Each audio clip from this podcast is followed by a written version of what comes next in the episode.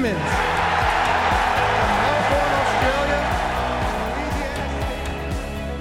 Everyone in this room is now dumber for having listened to it. Welcome to the Lunchtime Catch-Up podcast, everyone. My name is Scott McNeice, and on the line for the first time, we have Grant Hill, who is, let's just say, just come back from Vietnam late yesterday, so got in just before the game. How are you holding up, Grant? This is the new jet-lagged version of Grant's on the Lunchtime Catch-Up podcast. So it's your very special guest star today, but I'll be here for the whole show. So, I guess understanding that Grant kind of did watch the game with me last night, but was... through very, very half-shut eyes. Yes, so... Look, we thought we really like the idea of doing some game reviews. So in amongst our major podcasts, we thought we'd do some game reviews the next day to keep things fresh and hopefully just to, I guess, we're just going to talk through the game, see what people think of our thoughts. And so look, after round one, we had a situation which I know, Grant, you couldn't unfortunately see that game. You were in Vietnam having fun. Mm-hmm. I was eating all manner of lovely things, yep. Yep, so... basically, we played poor for three quarters and then starred in the last quarter. And the feeling I had and the message I had was like, we were obviously very rusty because we had an interrupted JLT series. So then here's me thinking, well, you know, now we can sort of launch the start of the year because that last quarter kind of, we played like the football that we should be playing. So then we get to Fremantle, historically, a side that we just consistently struggle against. When we go to Perth, we just seem to just become a different team. And in some ways... it's a hoodoo. In some ways, it happened again. So we've now only won 3 of the last 11 against Fremantle altogether. So home or away. But we've obviously played away 80% of the time, thanks to the fixture. But look, it was... it was a game that was very, very frustrating. We played almost similar to how we did against Adelaide in the first three quarters. Just skills, decision-making. I thought for the first time, Lyon had the edge. That's Ross Lyon, the coach, had the edge on us. What he did was position some extra guys back. We decided to counter-attack and have some extra guys on the wings and around the middle to see if we can get the ball more, which I don't mind that as a tactic. But it worked a few times. It worked a few times, but then when it wasn't working, it really wasn't working. And what had happened then is the Fremantle pressure really was so intense onto our midfielders that we were bombing it long, but then obviously bombing it to 4 of our guys to huge mismatches to 7 or 8 of their guys. So I reckon that was a big thing for me too, is that we've got that huge tall forward line, and clearly Ross Lyon understood it, or he understood it, he knew it, he put a tactic in place to counteract it, and with the likes of Waller and Jakey Stringer when he was in the forward line and stuff, sorry, I just had someone call through on the phone. That's right. Not performing. This is the wonders of telephones. With the likes of Waller and Jakey Stringer and that sort of stuff not being the small option when those big options were covered, then we were in trouble. I mean, Green did brilliantly. He was front and centre and he did a great job, and he was roving those big packs. He was almost carrying us at one stage. Absolutely he was. But this is the thing, is that we didn't have those small forwards, which is really disappointing for the likes of... Waller . So it's really disappointing that we didn't have the tools to counteract. Sorry, we didn't have the smalls to counteract the tools. Yeah, one thing I've noticed this in the first 2 games, and I'm sort of hoping and praying it's early season rust a bit, but our hands are really poor. Like it's our marking is. I don't know if it was more due than it looked like, but it was a 5:00 Fremantle time or Perth time game, so you don't think that would have a huge effect. But boy, I mean, there were some real clangers of easy marks going down, but it wasn't happening to Fremantle, so you got to think that's us, not them. So our hands the first 2 weeks have not been great, and I'm not quite sure why that's the case. I mean, a classic example is Hurls, and we're going to go through each player soon, and their performance. But like, I'll talk about Hurley a little bit more. But really, a guy like Hurley, I mean, his stats would be deceiving because they look great on paper, and I know in the media today he's got a sort of like in our top three, but I actually didn't think he was at all. Now he got in the right positions, defended like he did, but his skill, some of his foot skills and his marking was way off to the standard. 100% agree. Yeah, to the standard of what we would think he has. Can I pose a question to you, Scotty? I reckon Freo haven't been the world's greatest side over the last sort of 12 months, 18 months, maybe. But the thing when Freo was good, when they were really good, they had that pressure. Ross Lyon was renowned for the tackling pressure, keeping it in their forward line, all of that sort of pressure acts on players. I reckon that was 85% back last night. Yeah. Every time we touched the ball, we were handballing it just because someone was about to hammer them. And they were handballing it to the first red and black jumper they could see. And it was not always, in fact, 90% of the time, it wasn't an option that should have been taken. So we were under constant pressure. We couldn't break out of packs and take 2, 3, 4, 5 steps and look up and hit Joey D. We were under so much pressure that our skills couldn't be shown, and they just didn't handle the pressure. Yeah, look, I totally agree. And I actually thought, just look on Twitter and social media, I thought people were way underplaying Fremantle and Fremantle. A lot of people were saying, a lot of people were just naturally thought, oh, we're good enough, we should just go over and win. It's time for us to win. I wasn't that way at all. And I'm going to give you the biggest admission, which I'll probably get taunted on Twitter on this, but I didn't tip us. Like, I actually physically didn't tip us. And I noticed Robert Shaw didn't tip us. I noticed James Hird didn't tip us. And the reason why I didn't, because one, I feel like Essendon has to convince me we've changed before I tip with my head. So please understand that I'm a very analytical kind of person. I tip with my head, and you look at every part of the data of how we play Fremantle, we always struggle. So for me, it's like, well, I can't tip us if that's the historical data until they actually win 2 or 3 in a row and know that things have turned around. That's the thing. Sorry, keep going. Well, one thing I was going to say is, one thing that was, when even with Freo last year, a lot of the time they didn't have Fyfe, they didn't have Sandilands. Yeah. They picked up Wilson from GWS, who's like a gun halfback. And so they have like Lachie Neale, Walters, Stephen Hill, Matera, Mundy. So that was a good side. I know they got kind of belted a bit by Port, but Port have some of those games where they're just so frenetic, it's almost impossible to beat them at home. And I actually thought, this is not... I hope people don't get a false idea after that game that Freo's just a terrible top 4 team. I don't at all. Like, I see their team list, and their top 10 are very, very good, including a Brownlow medalist. So, I agree. And their midfield is, unfortunately, the part that they're so dominant in talent.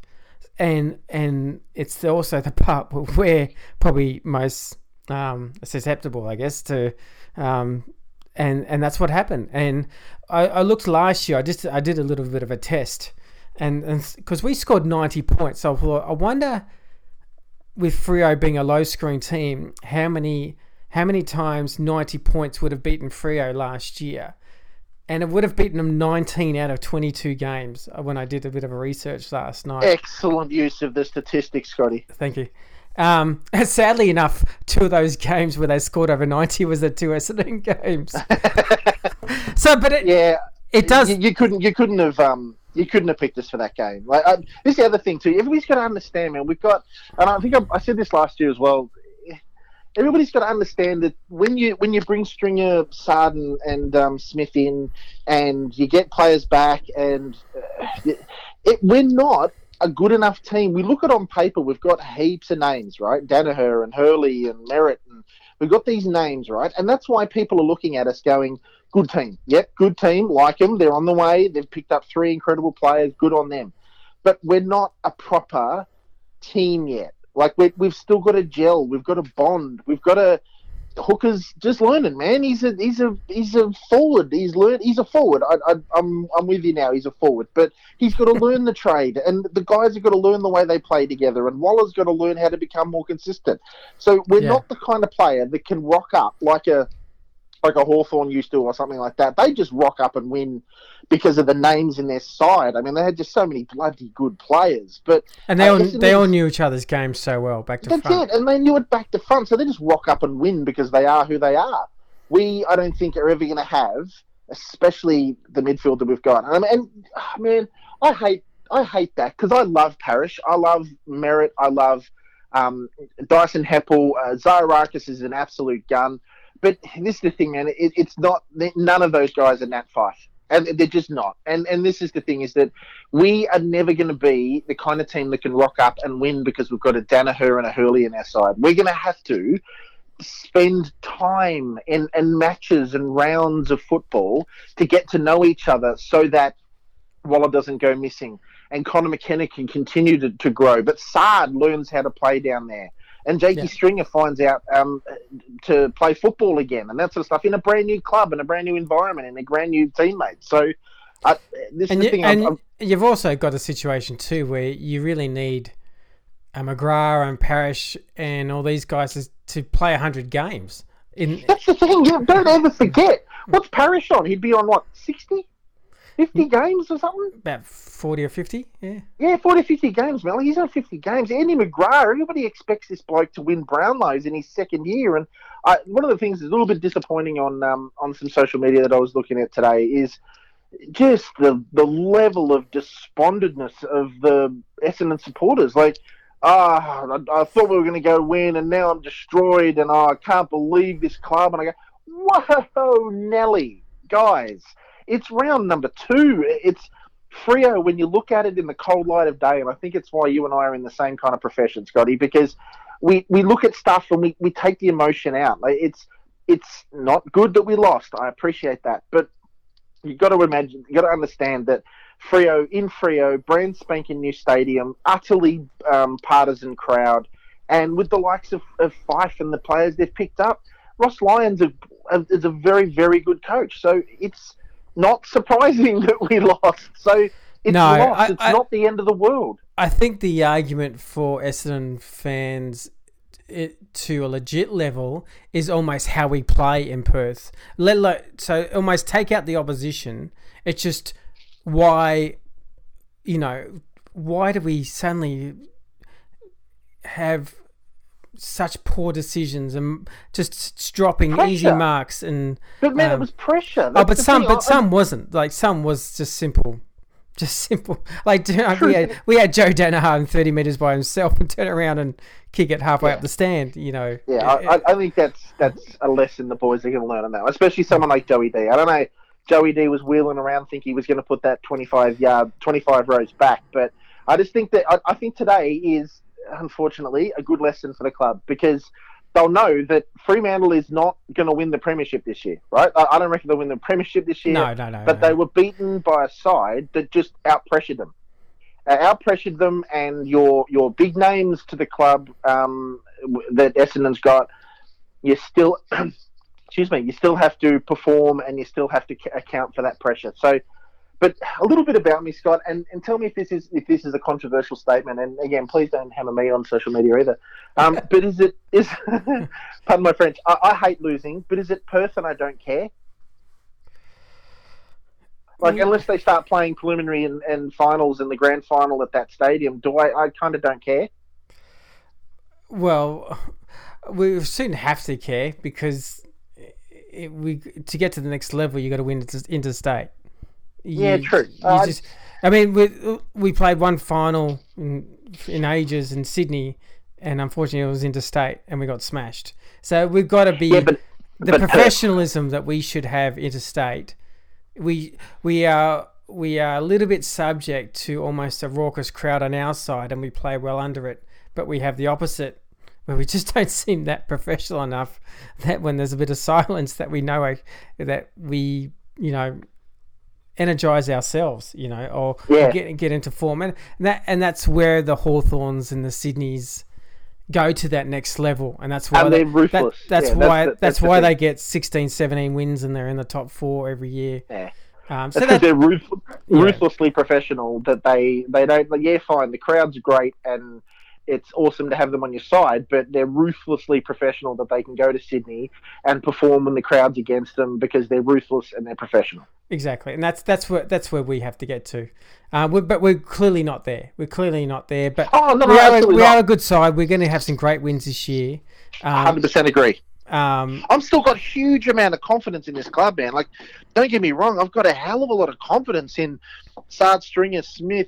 Exactly. The names go on, man. Like, our list is very, very good. It's Conor McKenna, mate. 20-odd possessions. He was brilliant. I mean, Waller's interesting one, maybe, I don't know. But we'll talk about him later, yeah. Yeah, he'll absolutely want to play better than that. And we'll get Raz back in a minute. Maybe Myers will do something different. So, mate, I've got a huge amount of confidence in this club. Huge. Yeah, I think you just sense that there is long-term success coming. The list is building really, really well. We're just still a bit raw, just that sense of just needing to go to the next stage to be up with the real big boys, and we're just not hit that yet. No, I agree. But we've got a list that can do it. And 100% agree. And even at the end of this year, a few little more tinkerings. Yep, mate. I would like. I'm all aboard of Essendon throwing everything at Ollie Wines and for Port. Now, there's a midfielder. There's a midfielder. Yeah, I keep hearing Ollie Wines whispers all the time from people that I sort of perk my ears up when they say it to me and go, "Hello." So there's your inside grunt midfielder, and you go, "Well, that transforms the whole side."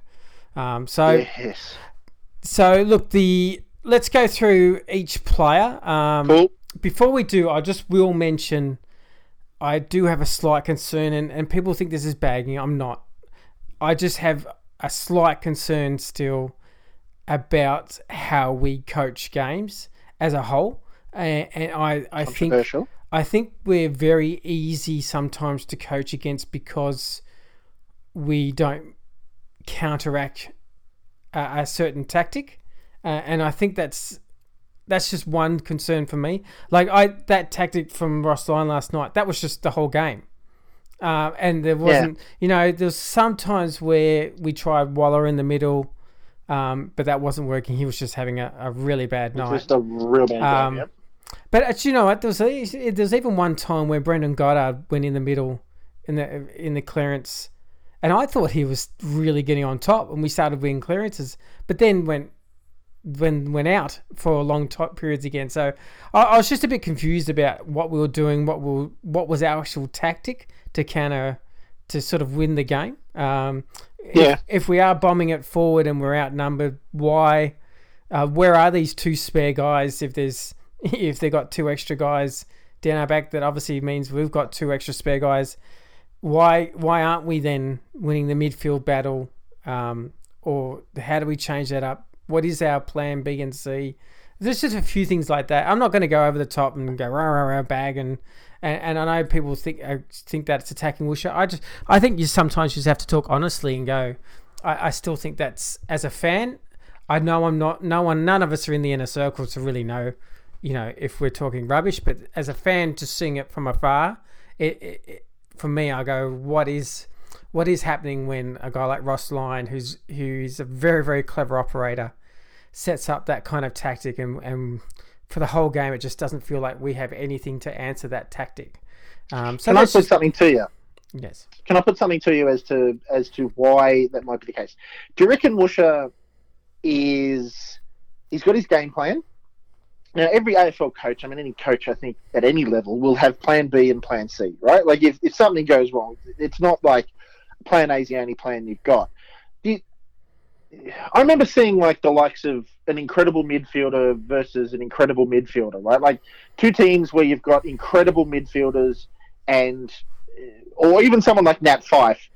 Sure, we don't have Buddha Hocking anymore to play that incredible hard tag that he used to play.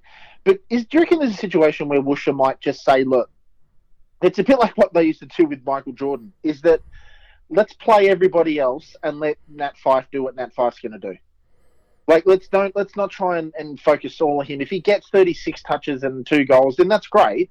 But we're going to stop Lachie Neale, and we're going to stop Stephen Hill, and we're going to stop these other guys, because not even Nat Fyfe can play the whole thing by himself. So I just wonder whether or not Woosha is saying, right, well, we're not going to fix the forward line thing, because we're going to talk to the smalls and say to them, right, well, they're putting more people down there, so you have to win it this way. I just wonder whether or not he's saying, well, our plan is good enough to beat it, so we're going to try that plan. Yeah, I generally think he thinks that. He's never been regarded as a tactical type of coach. He's more like a systems coach. He likes a system, and he thinks that system can, when it's done properly and set up properly, can beat most sides. And there may be the odd little tinkering here and there. But that's how I think he thinks. Now, whether that gets you success, it didn't. I guess with the Eagles, he might be confident enough to say, well, that's what I think, but it took ages to get that system going, and to be honest, I'm still early days with Essendon to fully develop what I want to do. So that's true. That's the counter argument. So it's a hard one, because you could say Ross Lyon's a supreme tactical coach, and he hasn't won a grand final. So there's always a to and fro about what's the best way of doing it. Now, I'm a strong believer in that you develop your own system that you think is working and sort of back it in most of the time. But there is the occasions where you do have to go, well, they've clearly set up so uniquely that we're not handling it well, and then we may, for this, I guess, opportunity, change things around a bit. But who knows? Yeah. To me, something as simple as like in the JLT game when Paddy Ambrose was having it handed to him by Tomahawk, and it just that simple move, like the really simple old school thing of moving a player off a player who's getting beaten badly. You put Michael Hurley on Tomahawk, and the man doesn't look like he's going to touch it for the rest of the game. Yeah. So some of those, I don't know if I'm. Wouldn't you just love to talk to Woosha? But I mean, I'd love to be able to have that conversation to say, what are the changes that you're making? Because something as simple as taking a bloke off a bloke or moving, I don't know. And this thing, everybody's going to laugh when I say this, because I've said he's a forward 25 times. But if things aren't working for us in the forward line and we're getting beaten down back, then putting Cale down there for 2 quarters or a quarter or something like that, and seeing if he can influence it. Making some sort of change where you go, okay, this isn't working. All right, Freo, have you got someone that can counter this? Because we're going to put an All-Australian centre-half back down in the back line and see if you can counter that. I don't know. Just I don't know whether or not he might think that he's given up on his game plan or something if he does that. But I just would like to see, okay, that's something different. He's put Jake Stringer at fullback or something different to really try and influence the game or something. Yeah. Look, we'll soon go to the players. Just on the stats, the key stats that stood out. I was good to the English. Yep. Yeah, the English version of stuck out. Look, the ones I noticed, probably the inside 50s, Freo were quite dominant on. 34 less marks, which tells you Freo had were pretty much controlling us, and they had 96 uncontested marks, which means we've got Joey D, we've got Hooker, we've got all these tools that should be marking things left and right, and they beat us by that much. We only took 9 marks for the whole game inside 50, which tells you that's just nuts. Our connection from the midfield to the forwards is completely. But again, it came down in the Freo thing, man. It came down to that pressure. We've got incredible marking forward options, and I think I saw Cale Hooker and Joey D get hit on a lead once each in the entire game. Like it was so much pressure that our entries inside forward 50 are just killing us, because you've got these tall players that should be taking grabs and that sort of stuff, but we're under so much pressure in that midfield that they don't have time to look up, spot a player and kick it to advantage, and it's frustrating. Yeah, yeah.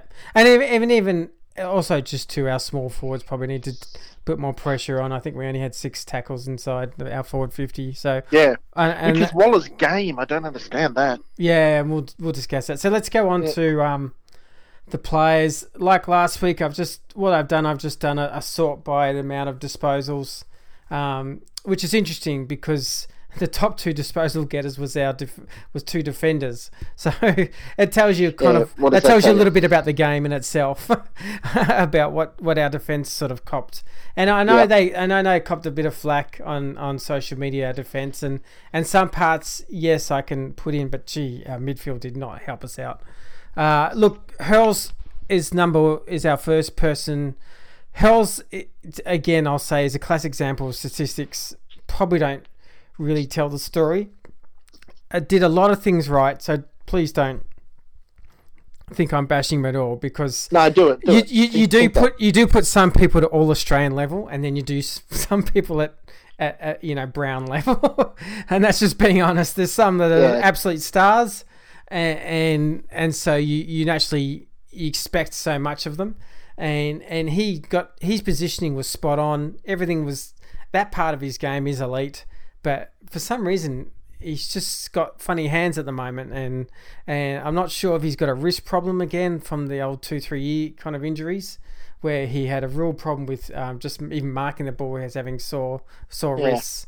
But his hands were obviously well off, and his kicking so far has been a little bit off as well. So he would probably look at that game and see some positive, but also he's such a competitor, he would be pretty disappointed with some of the videotape as well. Yeah, but the other thing too I want to say about Michael Hurley is that the bloke, okay, he's great, and all of the things you said I 100% agree with, but it must be frustrating a little bit to make that position, take that mark on the 40-metre mark or something like that, or just outside 50, look up for that clear, or even just read the play better, it hits the deck, you've got the ball, you're looking up for that wing option or something, and it wouldn't appear that there was very many clear options for him to go to. I wonder if there's a bit of pressure on him down there as well, because when he looks up, there's not many Essendon players really open to make that pass. That's why some of the kicks were right near the boundary line, because they were the only people that were anywhere near it were near the boundary, and I wonder if that's got anything to do with it. Oh, look, probably. Our next person is the Irishman. I thought a fantastic game, 24 possessions. Brilliant. Kicked a fantastic goal in the last quarter. Continually tries to take the game on. I thought he did a really good job on Ballantyne. So he's definitely one of the positives. And obviously when I say we're going to do this every week, go through each player. So, look, don't ever think we're bashing the players, by the way. Just naturally, when you lose and play a bad game, when you go through the players, there's going to be quite a few players that just had bad games. So understand. We're not sort of player bashers. You just got to be honest. But Conor McKenna had a fantastic game. I thought the skipper Dyson Happel tried his heart out, did everything possible. Had 7 tackles, 24 possessions. He tried to sort of will the side. I always felt at times to sort of pick up. So I don't really have much complaint at all with the skip. He had a brilliant first game as well, by the way, Grant. Zaharakis was a bit off. Got a lot of the ball late, but was just a slightly off to what we're kind of used to. But it still ended up with what you call an okay game. But he would probably think he could play better. Yeah, I think he kind of popped up every now and then. As I was watching, I saw him pop up, and that's the thing. I wonder, I'd really like for David to be more of an influencer, a regular influencer of the game. Like you saw Dyson try to do everything that he possibly could. He was running through at the bounces. He was running through, and he was really trying to get involved. I'd really like to see David. I don't know if he has to be a bit more selfish about it or something, but really try and just go hunt the ball, like go get the thing a lot more. He's got the talent to be able to do it. Yeah, so Darcy Parrish. Look, I like him. I like him a lot. I think he's had a pretty good first 2 games, actually, Darcy. He's really competing as hard as he can. He's had 2 plus 20 possession games, so his body's still got to obviously get to that next level, so he's not bounced off as much. But I don't really have much complaints. I actually think he's having a fairly solid start of the year. No, and I'd ask anybody that wants to say anything about Darcy is that what specifically is he doing wrong? Like I don't think the man's doing anything wrong. No, he's just growing. He's competing so hard that I don't know how many players his opposition play possessions opposition play got, but Darcy's fine. I'd like to see him right in the middle, man. I'd like to make him the next David Zaharakis. Make him a real serious midfield option, because he's not the world's strongest dude in the world, but he's an absolute trier. He's got skills, and I like Darcy Parrish a lot. Yeah, same with me. Look, BJ Goddard. Again, I must admit he was actually pretty solid. I guess when you're going with when you're sorting from most disposals to less, the top 10 players actually are going to have a little bit more favourable reviews. But BJ's had a really good start to the year. Great start. We've really only had one clanger in 2 games, and that was in the last quarter. But even that, people who probably know what I'm talking about, he tried to have an aggressive kick for us to go down the middle. I want that clanger more than any other clanger. I love the fact that he tried to take the game on and set us into an offensive sort of mind, which really helps our forwards with that kind of kick. Now, he obviously missed the kick, but that's the only mistake I've actually seen him do really in 2 games. So he's had a really solid start to the year. Look, Zachy Merrett, they heavily, heavily tagged. He tried to get around it. He did everything. You could tell he was trying to do everything possible to get into the game. 21 possessions is pretty rare for Zachy. He's usually 30 consistently. So, I mean, all credit to Ross Lyon. He identified that person as the engine for Essendon, and I'm a bit scared that that we all think that as well. And then now now coaches might try that tactic, but that's where David Zaharakis and those guys and Darcy, and that, again, a bit more with John with Woosha, to be able to say, righto, they're tagging Zach. Then at quarter time, grab those 2 guys and say, righto, boys, it's you're up. Like you've got to be able to be as damaging as Zach, or try to be as damaging as Zach, by saying, mate, it's a super hard tag. You guys, you can't rely on his 32 tonight.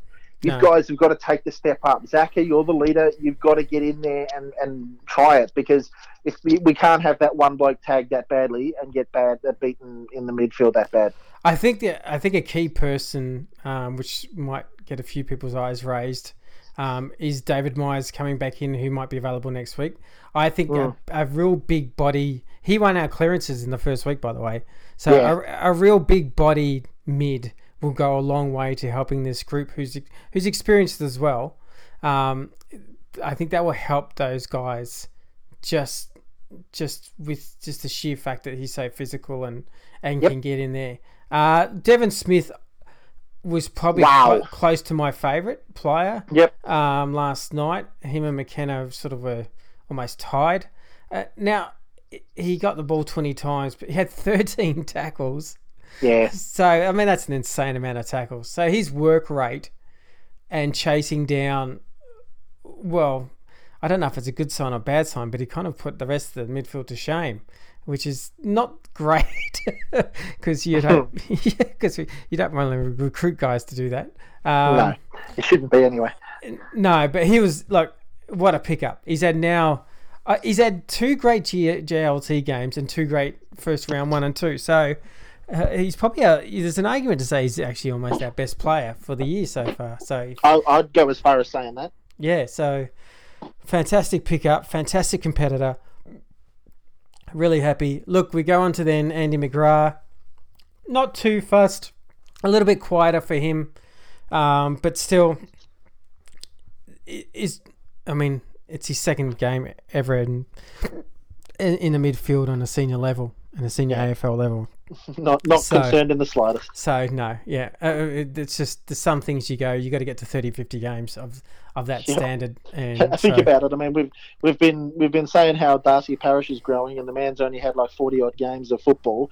Well, everybody needs to understand Andy McGrath's it's his second game of football in the midfield. So yeah. It's not a problem whatsoever. No. He's still there. He's right amongst it. So Adam Saad. Look, a decent game. He was actually defending quite well. He was one of our better defenders, I thought. I guess under constant attack because the ball was coming down there so much. Not too much to say. I'd still like there's a clear on both round 1 and 2 that the opposition coach is almost tagging him because they're fearful of his running out from half back. So it's a matter of now we're counteracting that and trying to get him loose so we can get some drive off him. So that's kind of the next stage for Saad is learning how to deal with that sort of that much attention. So he probably wouldn't have got that as much with the Suns just because the Suns by nature weren't a threatening side. So that's his next stage is working at getting with the amount of tension he's probably got now as they're very conscious of him running the ball out and setting up our play. So, but that's all learning. But it's still huge pickup, incredibly good pickup for the club. Mitch Brown, look, he's not going to set anyone's world on fire. No, struggled a bit. Look, personally for me, I'm more in the camp of when Ambrose is fit. He's still my preference because I think I like the mobility. Now, interesting enough is what is the coach? Has the coach put the stamp of VFL onto Begley? Because it's very strange that Bagley's just now playing VFL, and I actually thought he might come in for this game because when we announced our team. I was a little bit concerned we went unchanged because I don't want the idea of we just go unchanged because we played well last week. I always think like who are we playing this week? Horses for courses, that's right. And I actually thought we needed to be more mobile this week. I thought we were a little bit tall. So it was interesting that we didn't make a change there. I thought Begley actually might suit more this game, but oh well. And see, that's where my thought process comes from a bit with Woosha when I said before is that He's going right. I've got some tall defenders. I've got some tall forwards. Our game plan looks like this. Beat us. You beat us with that game plan. I wonder whether or not Woosha's going. Well, I back my guys to be better than your guys, like 99% of the time, as opposed to going. Yeah, look, Begley on Steve Hill or that other what's his name, the left footer they've got. He might be a better option. We'll leave Begley out or something like that. I wonder if that's the way Woosha thinks because he's very much just sort of, we won last week, so everybody deserves another game. That's great, but we're going to Fremantle and they've got some great small forwards. We've got one that's been great throughout his entire career. I wonder whether or not we should bring him. So I just wonder whether or not that's the way Woosha thinks. Yeah. Who knows? Who knows? Well, mate, hopefully we'll get the chance to ask him. Exactly. Matty Day or D. Actually, I thought he was pretty solid, Matty D. Matty D's a solid footballer. Yeah, he's like a no frills. He's not going to star, but it's really actually he has a really, really bad game. He's not a person who does major clangers either. So I thought it was solid. Look, the next person I can already see was in social media was the topic was Kyle Langford. Look, I'm going to be very honest because everyone knows I'm championing Kyle Langford. But that was a poor game. And you have to be honest. And I thought he played well in the last, by the way, but his first 3 quarters, he was non-aggressive, which I can't understand, and it is a little bit frustrating to me. And his biggest issue just in his career is when there's that kind of pressure like that, he really does rush his kicks and just panic a bit. And it's a continuing thread that happens with Kyle Langford's game, and yes, the more time in the seniors will help with that. So it's like this battle in my head. Going like, well, naturally he's still quite young because we haven't played him many senior games. So his biggest downfall to me is lack of experience, and it's showing big time. But will that come in another 40-50 games? Like, and I'm just battling in my head about where Kyle Langford sits. I'm more than happy if he gets named next week. Wouldn't even bother me. But he needs to know that David Myers is almost ready to go, and he needs to also. He needs to know that. It's very like for like. So Kyle's going to have a nervous week. This absolutely, I agree. But this is the thing, is that they've brought Josh Begley in, right? Like, and Josh, he's a gun. I love the man. And what a pickup! What a great pickup! But he's just selected now. And I mean, okay, last night he didn't set the world on fire. The week before that, here's our next play, by the way. So it's good. It's a good prize. Hey, so let's review Josh Begley next. He kicked 2 goals and had 12 possessions, but it's not like a horrific. Exactly right. And I mean, I reckon Kyle Langford will get you 2 goals as well. But my point is, he's not setting the world on fire, and it's not a huge thing. But he's just picked, right, and that's cool. And I'm not getting stuck into Josh Begley. He deserves his spot on the side. I love the man, but I just think we should do the same thing with Kyle. We should go, look, okay, Kyle, mate, that wasn't a good game. Don't throw the baby out with the bathwater with him if he's had one bad game. He's not going to. What he's got to learn. He's got to learn in the ones. He's learnt how to be a midfielder in the twos. He's learnt the trade, so to speak. Yeah, he'll go back and have 30 possessions in the VFL next week if you want him to do that. But I don't know if that actually educates him at all. No, that's the thing. He's not going to learn what he didn't do last night in the VFL next week. He just needs to be pumped up with a bit more confidence. There's not that pressure. Yeah, exactly. Yeah. And look, and Begley. One thing I will say about Begley, he is now the player that we all say, if there's a player to kick for your life for goal. Wow. He is a great kick for goal. Like he is. Just perfect action. So dumb barrel straight. Now, but him, like Kyle Langford, plays in a position where Orazio Fantasia plays. So he's gonna have a nervous week because Disney is available this week, and let's face it, he is an elite talent. So mate, unfortunately, you put those two together, and my very favourite Eastern Suburbs boy, mate. I'm sorry, Raz gets in. Yeah. So it'll be an interesting, a very interesting selection week with a few guys available. So go Joe Danaher. Give me 2 minutes. Give me a minute. Give me 1 minute. Give me first crack here. Okay. We've got a bloke that could be Buddy, right? We've got a bloke that could be Buddy. I'm going to say this once for the entire season, and I'll never say it again. We've got a bloke that could be Buddy, and we're almost wasting the man. Seriously, we're almost wasting him because.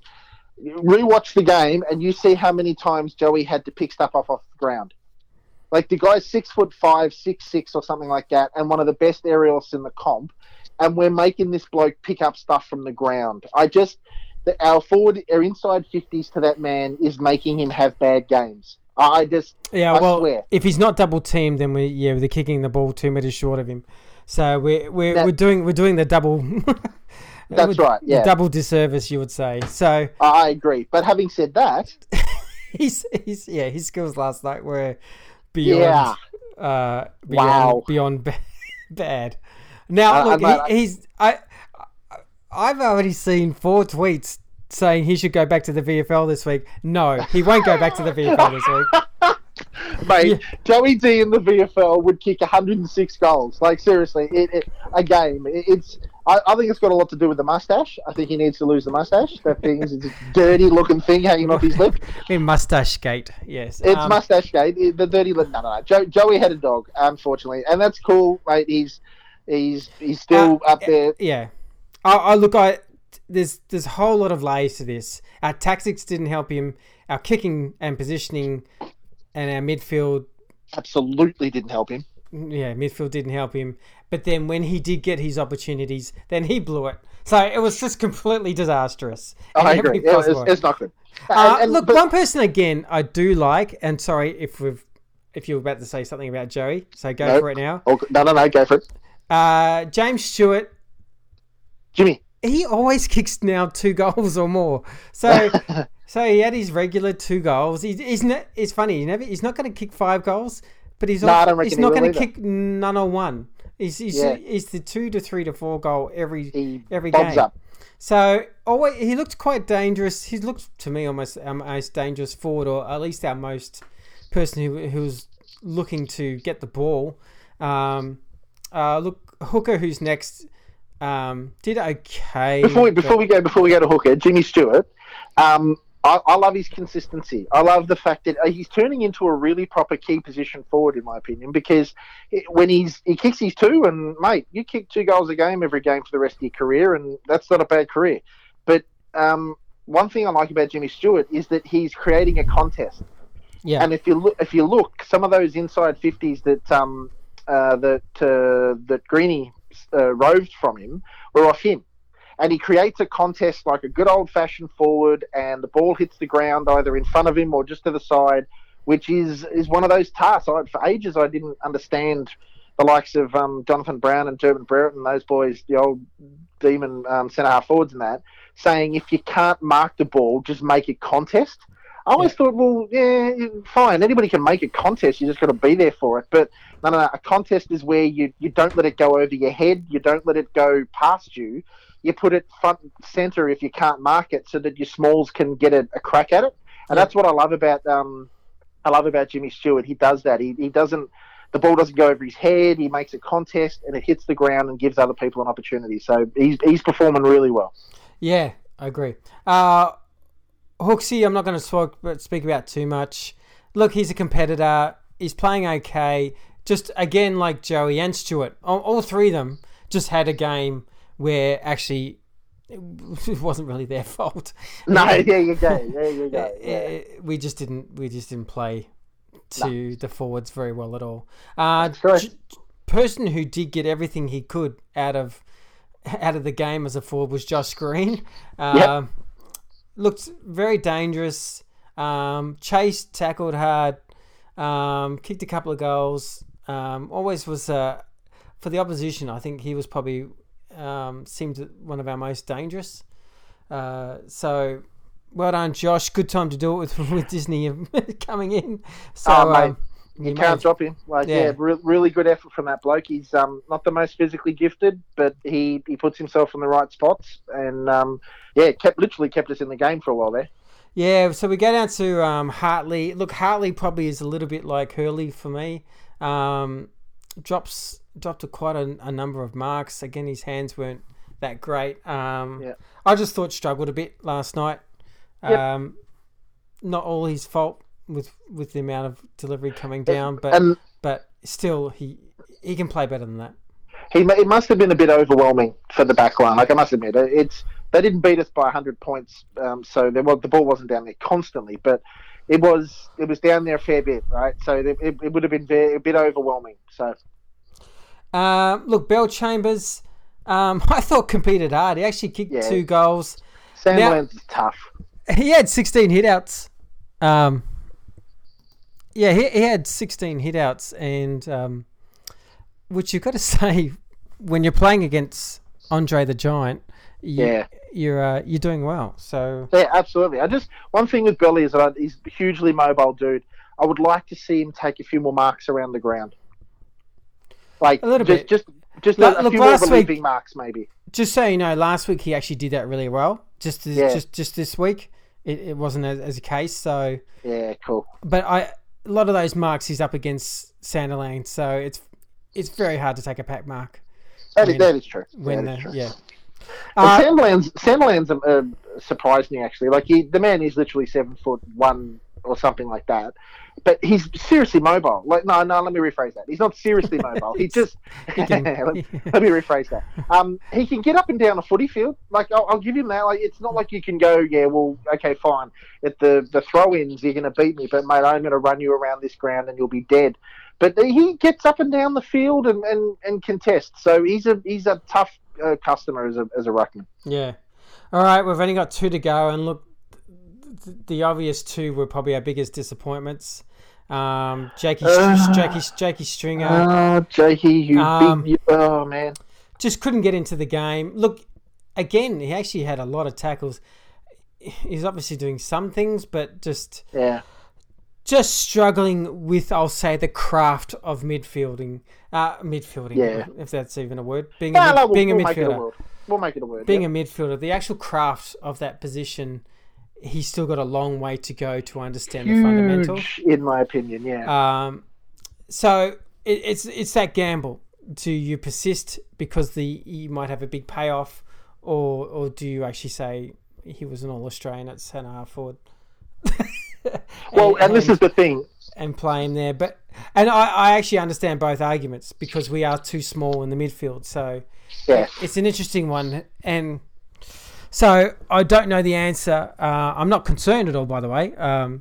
I think Woosha looks at our forward line and goes, wow, that's pretty good. We've got Waller, Green, Raz. We've got the talls. We've got the smalls. We've got a lot of players running through there. We've got Devin Smith kicking goals. Our forward line isn't the problem, so we don't need to chuck Jakey Stringer up there. We played terrible. We only had 45 inside 50s. We kicked 90 points. So So forward line's not the problem. So it's not like we're gagging for goals, so we're going to chuck Jakey down there.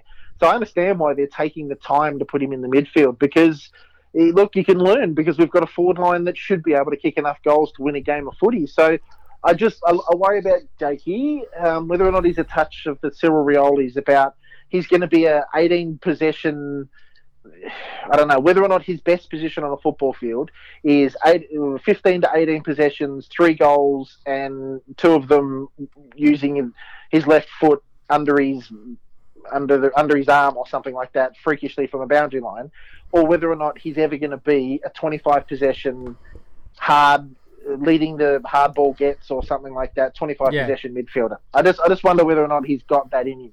It's too early days to know anything, really, isn't it? You got to give at least a 10-game sample of knowing if he's getting better, if he's learning the craft.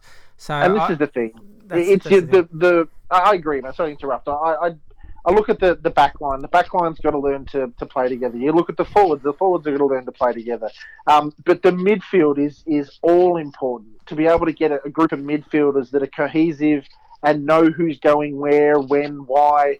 And it's difficult because Jakey's learning how to be a midfielder plus how the mids around him are playing. So it's the toughest position to learn, and you're in the toughest position because you've got to learn with about 3 or 4 other blokes in there. So I just Jakey's cream. I call the man cream because he could be 4 litres of full cream on that side.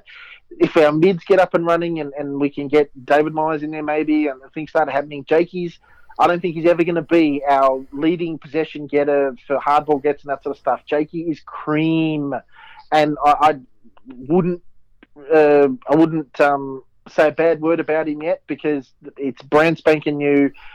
He's learning the club and he's learning the hardest position on the field, so no problems with Jakey Stringer whatsoever. Yeah, so let's we'll wrap it up. We're getting almost on the hour. Are we? Wow. I know. Well, you realise there is so much to talk about this game, actually. Yeah, so, really look, is. We actually mentioned a bit before, so I won't go too much onto Waller. I think it's all there for to see. His next evolution is to find the footy more.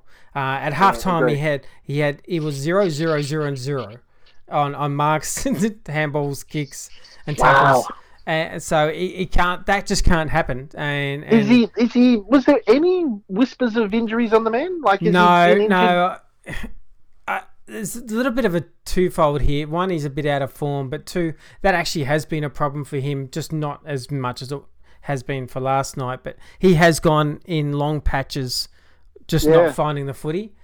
He has to learn to get better in finding the footy and sort of predict where the footy's going to be and make him and run to get open and those sort of things. So the talent is all there. Easily. But that's just his next evolution if he really wants to be sort of a proper star. So that's about it. Look, we play the Bulldogs next week. You guys got Laverde played his first VFL game, kicked a goal and took a couple of big pack marks. in the VFL on the weekend. So I don't think he'll be ready yet. I'd say there's another game in the VFL coming. Fantasia and Myers and Begley will probably all be discussed during the week. I'm not sure of any other on the top of my head of who might be available. I don't think Francis has even played the VFL yet, so that he's probably still quite a bit off to even getting anywhere sort of senior sort of level match ready. So I think we can sort of count him out for another month. Another month, I'd say sort of towards the middle of the year. I reckon like the man needs to get a couple of months worth of VFL decent performances in. Yeah. Where he's playing well before he gets in. But, oh man, don't tell me I don't want to see him either, just quietly. Yeah.